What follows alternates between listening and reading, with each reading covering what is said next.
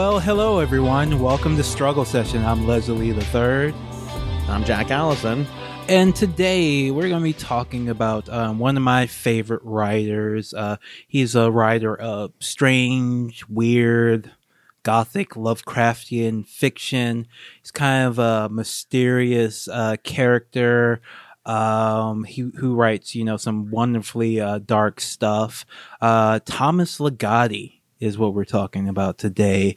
Uh, people have been asking me about this episode for a while because I'm always name dropping Ligotti, mentioning him, and I because I just you know love his style and his work so much. I highly recommend checking him out. There'll be some links to some short stories. Uh, in the show notes of this episode, we're going to talk about three stories in particular today. Wait, wait. What, what do you mean though about how he's a mysterious guy? What What is the mystery behind Thomas Ligotti? uh, well, it is just he doesn't do a ton of like interviews or or Gotcha. or press. Um, like you know, so he- he's like cool. He's not like a seller. yeah, Okay, sweet. yeah. Like you're not gonna find him on you know random podcasts or anything. I would love to have him as as a guest, but. And is also part of what makes Thomas Ligotti kind of weird because he writes philosophy too, not just you know these Oh, wow. uh, dark, depressing horror stories. If you watch the first season of True Detective, um, all the philosophical stuff that Rust Cohle says about how uh, consciousness is like a crime and the anti-natalist stuff, and like how the best thing that could be is for you to not exist, uh, existence itself being a curse and the pu- punishment of unspeakable horror. Uh, that's all from uh, Thomas Ligotti's uh, specific Wow. uh, philosophy. Wow. So one one other thing gets taken from what's his name, the writer of True Detective, True, Nick uh, w- Nic Pizzolatto. Nic Pizzolatto. Yeah, yeah. Yeah, but actually, I, I mean, he's a really fantastic writer. Uh, I would. I, I would recommend his, uh, you know, his novel uh, Galveston. I think he's a, and he did a great job on True Detective. So there was controversy in like the weird fiction community where they got mad at Rust at uh, the way the show used uh, Thomas Ligotti's philosophy. But I'm like thinking, like you know, really, like what the character in the show is is someone who read the book by Thomas Ligotti. Well, it's also like it's different. It's like you know, I mean, this guy's writing short stories and philosophy. Like philosophy, that's fair game. Yeah, it's just philosophy yeah, for people to think. Yeah, philosophy is fair game. Like if Karl Marx was uh, around alive today, and someone in a TV show was a Marxist and said things that That's Marx said, game. I think that's kind of fair. Yeah, Right, just like if you if somebody uh, showed up on a TV show as a Jordan Peterson guy, Yeah. that would be, that would be acceptable. yeah, that would not be plagiarism. I, I, anyway, anyway, getting back to it, Getting- the, the three shorts we read. I've never read Thomas Ligotti before, and these were really fucking great stories. Yeah, yeah. Uh, Thomas Guy has a style unlike uh, anyone else. Um, the three stories we read today are pretty good examples of that. We have um, the Red Tower, the town manager, and our temporary supervisor. Now, I p- picked these three. They're kind of all kind of in little ways a little bit atypical of Thomas Ligotti. I think most of his stuff kind of fits into the typical uh, Lovecraftian narrative. Maybe not most, but probably like half. And three, and these three, like one actually does not have like a narrative. It's not like a story. There's no characters. There's no plot. Right. Uh, the Red Tower doesn't have a plot, and the others are, you know, some of his more out there stories. But what links all three is that you there's some very good like you can have a very good like Marxist or at least anti-capitalist reading of all three of these stories, which is not an uncommon theme uh, in Thomas Ligotti's work. Um, I, as I said, you know, he doesn't he's not doing a ton of interviews uh, uh, lately, but I think part of it is that he's uh spent he's from Detroit, Michigan, and every single story of his, in some ways, is about like a nightmare version of Detroit. And what he's talking about is, you know, the decay, the, the decay that happened after the economy collapsed in uh, Detroit. Well, yeah, that makes a lot of sense. I mean, just like from these three stories, like, uh, uh, you know, it is. I mean, I think you can draw like a pretty clear, clear parallel from all three uh, uh, to like, you know, sort of like ruin and destruction under capitalism. Yeah. and you know, uh, uh, elite control. Yeah. Um, so the first one, um, the Red Red Tower. Uh, this is the one without with uh, no characters and no Yeah. and no plot. Uh, but Ligotti is just masterful at still creating something extremely engaging, very Mhm. creepy and scary, um, without any of that traditional storytelling stuff. Yeah, I I like. I, I feel like, and I, this was one. This doesn't have any characters in it, as you said, and it's like it's a little bit harder to sort of grasp uh, uh, and sort of like get your bearing in it. But it does paint such like an such a such a like yeah, such like a weird picture. You know, it just it's like a sort of unsettling picture. Um, and I found myself through this story like kind of feeling like, oh, what's the like, oh, what's the like reveal gonna be here? And it kind of like there is not a reveal. It just like kind of paints paints a picture of like you know, just like it just sort of paints a, a a picture, I guess. I mean, to be honest with you, Leslie, like I read this story. Uh, uh, the other two, I feel like I have a better grasp on. This one made me feel a little bit like a dumbass, to be honest with you. you, you, you know, he is, uh, he does, for lack of a better term, practice a sort of more literary style of horror Right. fiction. So the Red, Red Tower one is interesting. So it's basically, uh, someone who we don't really know describing this thing called the Red Tower, which actually isn't a tower, but, um, it, at least in its current uh, state of affairs, it's a factory that just produces these. Uh, at first, you know, these weird um, uh, Novelty. novelty items that you know are mostly harmless, but some are kind of a little bit, you know, creepy. There's like a locket where you open and the and it's just a black abyss inside. Uh, there's like these vegetable things that if you touch them, they start screaming. Um, there's a piece of sidewalk that for some reason, uh, a piece of concrete that for some reason leaves like a green trail wherever it sits down and it, it is completely in, inexplicable. And it's just de- describing all these, you know, sorts of, you know, nightmarish thing that Yeah. the tower produces for seemingly no reason, uh, in this, uh, dilapidated part of, uh, the country. And they send the, out these items and they, uh, talk about how they just show up in people's homes through subterranean tunnels. And some of them show up in pe- people's like bodies. Uh, just all this weird shit that makes for seemingly no reason, but it gets dis- distributed everywhere.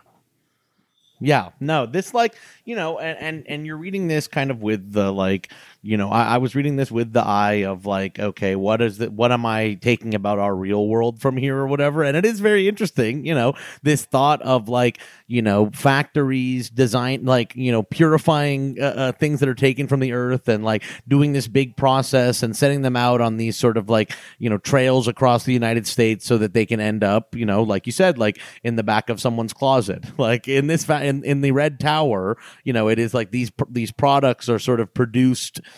just for the purpose of having them produced, and then they're delivered directly to the back of the closet where no one will ever find yeah, them. Yeah, instead of uh, being left on the doorstep first and then open. Right.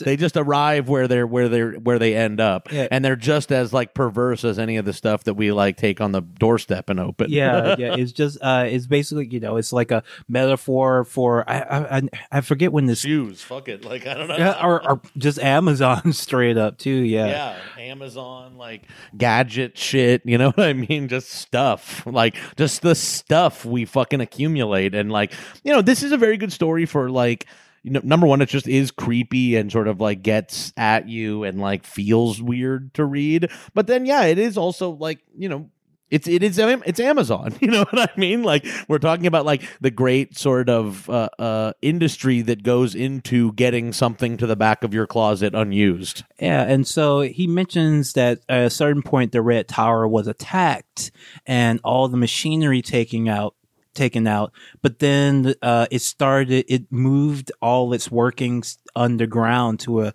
a sub level where it produced uh, what they call uh, hyper organisms um, like Yeah. some kind of creepy uh, creatures uh, lovecraftian entities that you know unnameable things that cannot be uh, described and it kept producing those and then there was i think yet another attack and the uh, by, by the end of the story, the speculation is that the Red Tower, even though it seems to be dormant for now after these attacks on it, it's still there uh, producing stuff and making stuff. Thing that kind of ring- brings it home, this quote right here, where he talks about how even, you know, th- though the tower seems, you know, defeated right now, um, people still find themselves, you know, talking about it. Um, here's a quote. Um, everything they are saying is about the Red Tower in one way or another, and about nothing else but the Red Tower. We are all talking and thinking about the Red Tower in our own degenerate way. Folks, that's just capitalism.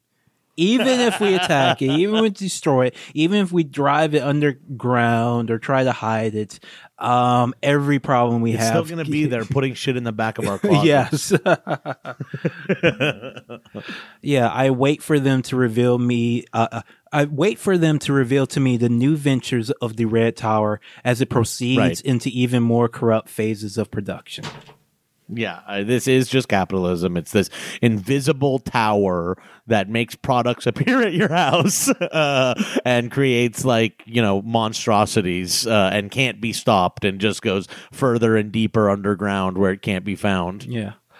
All right, and so uh, the next story we have is uh, one of uh, his uh, Thomas Guy's more popular stories, and this one, um, if you want to hear it read instead of uh, reading it yourself, there's uh, a pretty good audiobook rendition of it on uh, unofficial on YouTube. Officially, the only Thomas Guy audiobooks are for his philosophy or they're um, Italian, I believe. There were some Ital- in the Italian language uh, audiobooks of his short stories. So if you want to hear the audiobook of the shorts, learn Italian. Yeah, you learn and tag, then, you know, get that one. or uh, go on YouTube with some of the uh, unofficial channels. Uh, sure. Um, but next up, uh, we have yeah. But so the town manager, I, I really you know like this story. This is maybe one of the less scary Ligotti Sure. stories, but still is like bizarre um, and weird. It's bizarre. Yeah, well, it's scary in the sense of like how little control the people have, but it's not scary in like the traditional sense.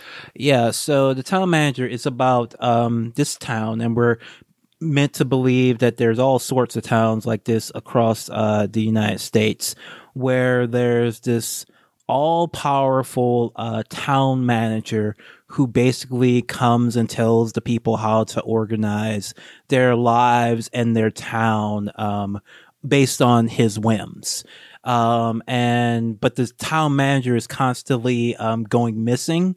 The townspeople have to uh, make sure that he's you know gone for sure, and then eventually, uh, usually the next day, there's a new town manager with new edicts. I, And new what I thought was so funny is that they they also have to pretend to search for him. Yeah, They like knowing that they'll never find him and that this is just part of the process. They have to like pretend to search for the last town manager till the new one comes. Yeah, and so we, we're at at the start of the story. The old town manager has disappeared. Uh, we don't know where these town managers go, but we know they tend to disappear.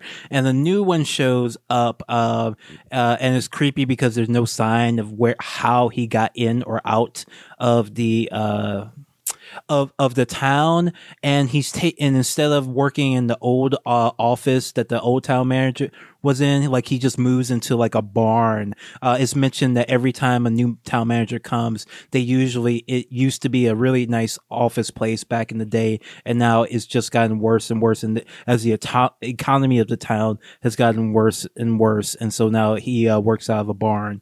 And basically he just makes these he's he's like a the new town managers you know almost like a like a Pete Buttigiegian striver all the town managers are. So he comes up with these public works projects to reorganize the town and drive business to the town and re- uh, reshape everything. So all these townspeople, um, you know, every time the new town manager comes, their jobs change, their lives change, where they live changes. all the town managers before they all have like ostensibly like a big public works project. Yeah. so like one of them built like an opera house like it's like a library. And whenever the new town manager comes in they're like they always want to put their mark on the old town manager's thing. But this town manager when he comes in he wants them to destroy uh uh what was it it's like the monorail or The whatever? trolley. the trolley. He wants them to destroy the trolley and they're like well we don't think that like that seems good and there wasn't a reason to do it. And then like the next day he like the trolley manager is like dead and like burned into his chest is like destroy the trolley.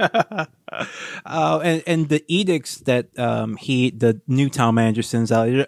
Thomas Ligotti, he uses you know this nightmare logic where the town ma- the new town manager just writes it on a scrap of paper and it flies through the town and someone picks it up and they have to follow this uh, edict. And so after they tear up the trolley and they didn't need a trolley in the first place because the town isn't really that big and and so after they strip it up it, he sends them a note saying you know that we're going to change everything and your uh, next year jobs will change. And so he, the town manager rebuilds the entire town into like this bizarre bizarro world with all these useless stores and shops in order to attract tourism One is like a maze of toilets he has them build. Uh, that's like uh, uh, just floors and floors of non-functional bathrooms. The narrator's like friend ends up being in like a baby's crib, and he like has to dress as an adult baby. Our narrator ends up serving gruel like deep in like back alleys, like he's just serving like a soup like gruel or whatever, and like figures that no one will ever come. But then people do start coming. yeah people start doing like tourism uh in funny town because it's just a Yeah, they re so the town manager rebrands it Funny Town, and then like people do start coming, and there is a and like there is a bunch of new uh, uh business coming to the town. Obviously now all the townspeople have to dress as like adult babies, and like every nothing makes sense, and they're not allowed to like and they like sleep at their jobs and shit like that. But you know. It you know uh, uh, results matter. Results matter. Results matter. it helps Leslie. the economy. If anybody who watches local news, uh, you get this that sort of brain damage where no matter what the um, government is doing, if it's helping the economy, if it's boosting the economy, yes, we have. That's good. Yes, we're going to have slaves' quarters next to the new stadium um, because that's the only uh, jobs that will be available after it's built. But hey, it's boosting the economy.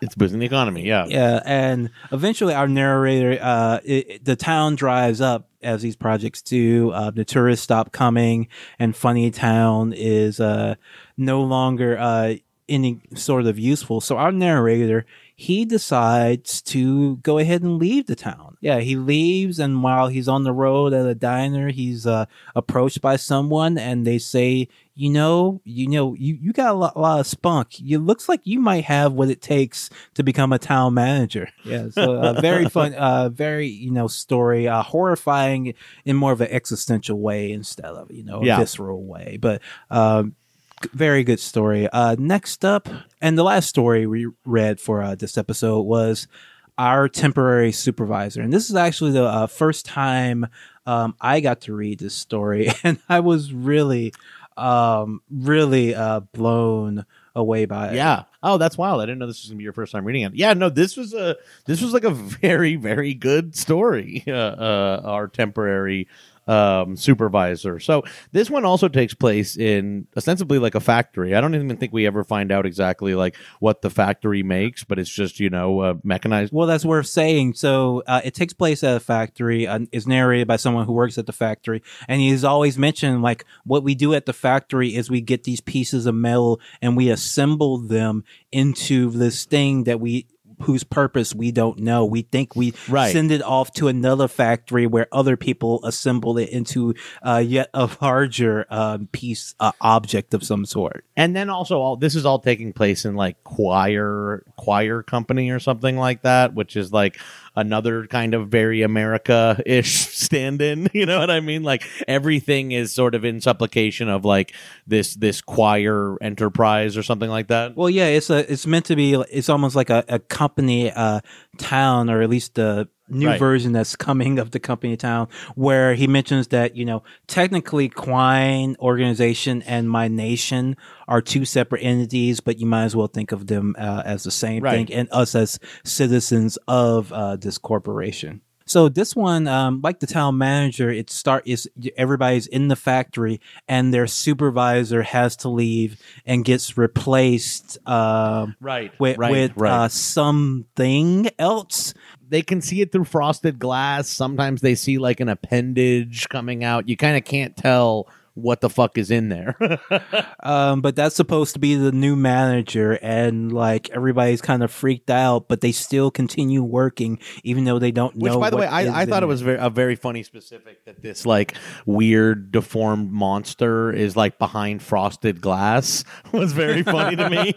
yeah. and eventually, and but everyone's like kind of weirded out and afraid to like ask what's up with this, you know, new uh, temporary supervisor until this one quiet guy like just who hasn't been looking at the office just says fuck it i'm tired of this and he goes up to confront um, whatever that entity is and it like uh, tosses him around the room and, and it tosses him around the room and throws him out of the office Yeah, it like he look he's like waving his hands around the air like bees are attacking him, and then he's thrown out of the office and he just stands there like stunned for a while, uh, and then like the doors close up. and after and after that um our narrator finds out that uh, that guy who um was tossed around he eventually died later that night because he overdosed on the medication that is mentioned in the story that everyone in this town takes in order to Right, everybody has to be on the medication, which is also like a subsidiary of this Quine company, Yeah. and everything like that.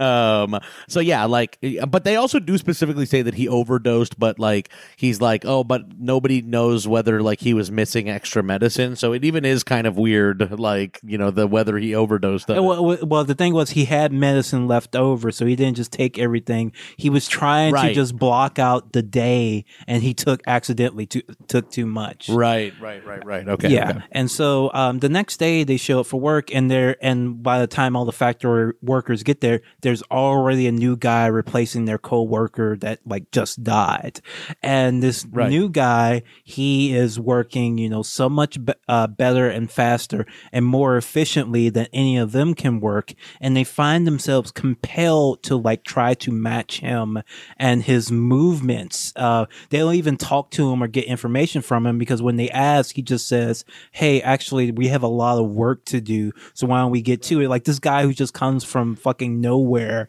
uh, as a replacement, and now everybody's sent by the company.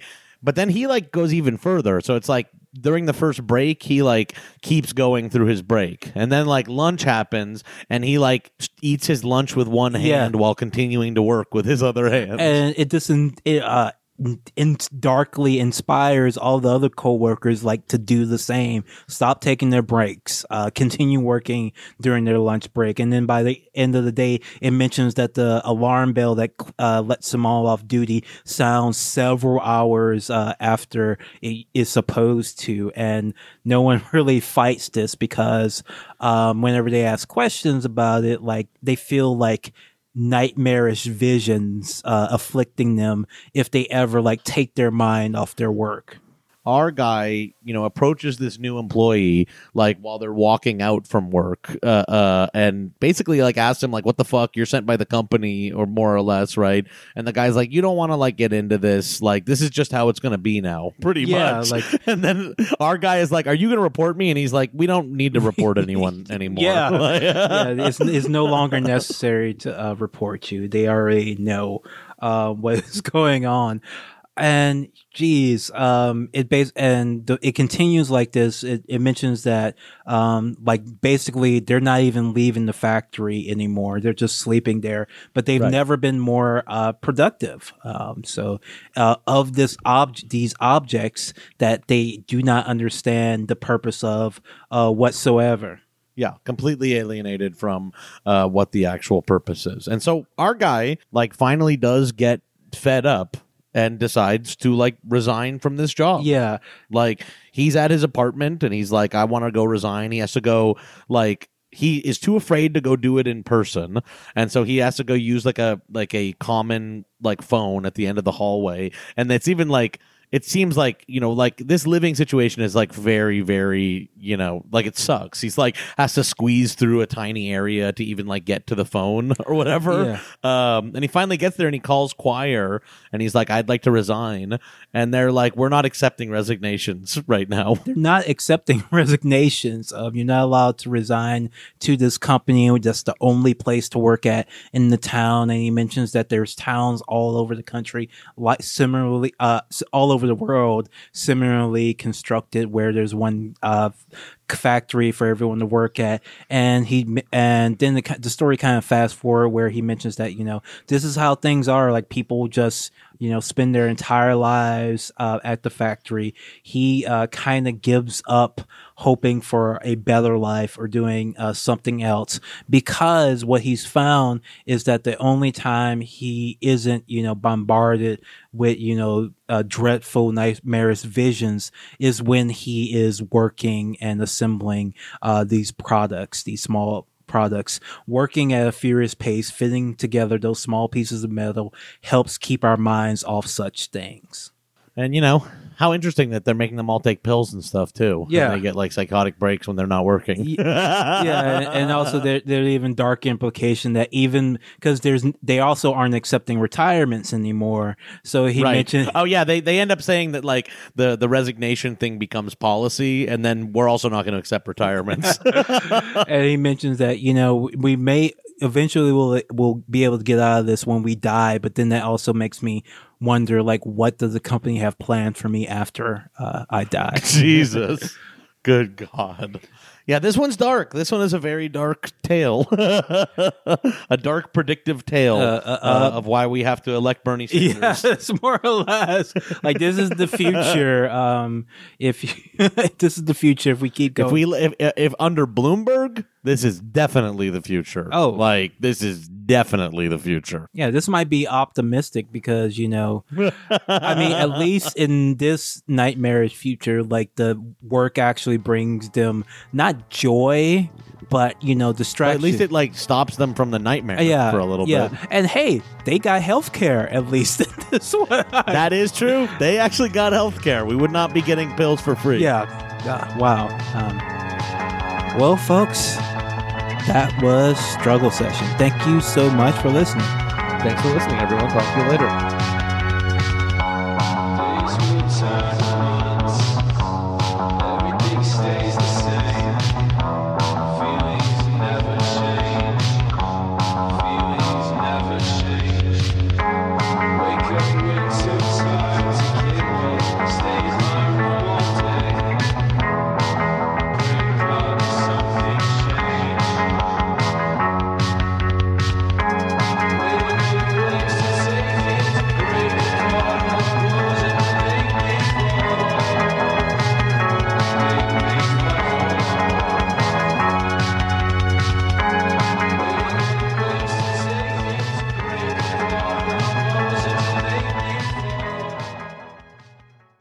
Like what you hear? Want to hear more? Check us out at patreon.com slash struggle session or sesh.plus or struggle session.substack.com for all our public episodes, commercial free, as well as hundreds of bonus episodes. Thank you to all our listeners for holding us down five years strong.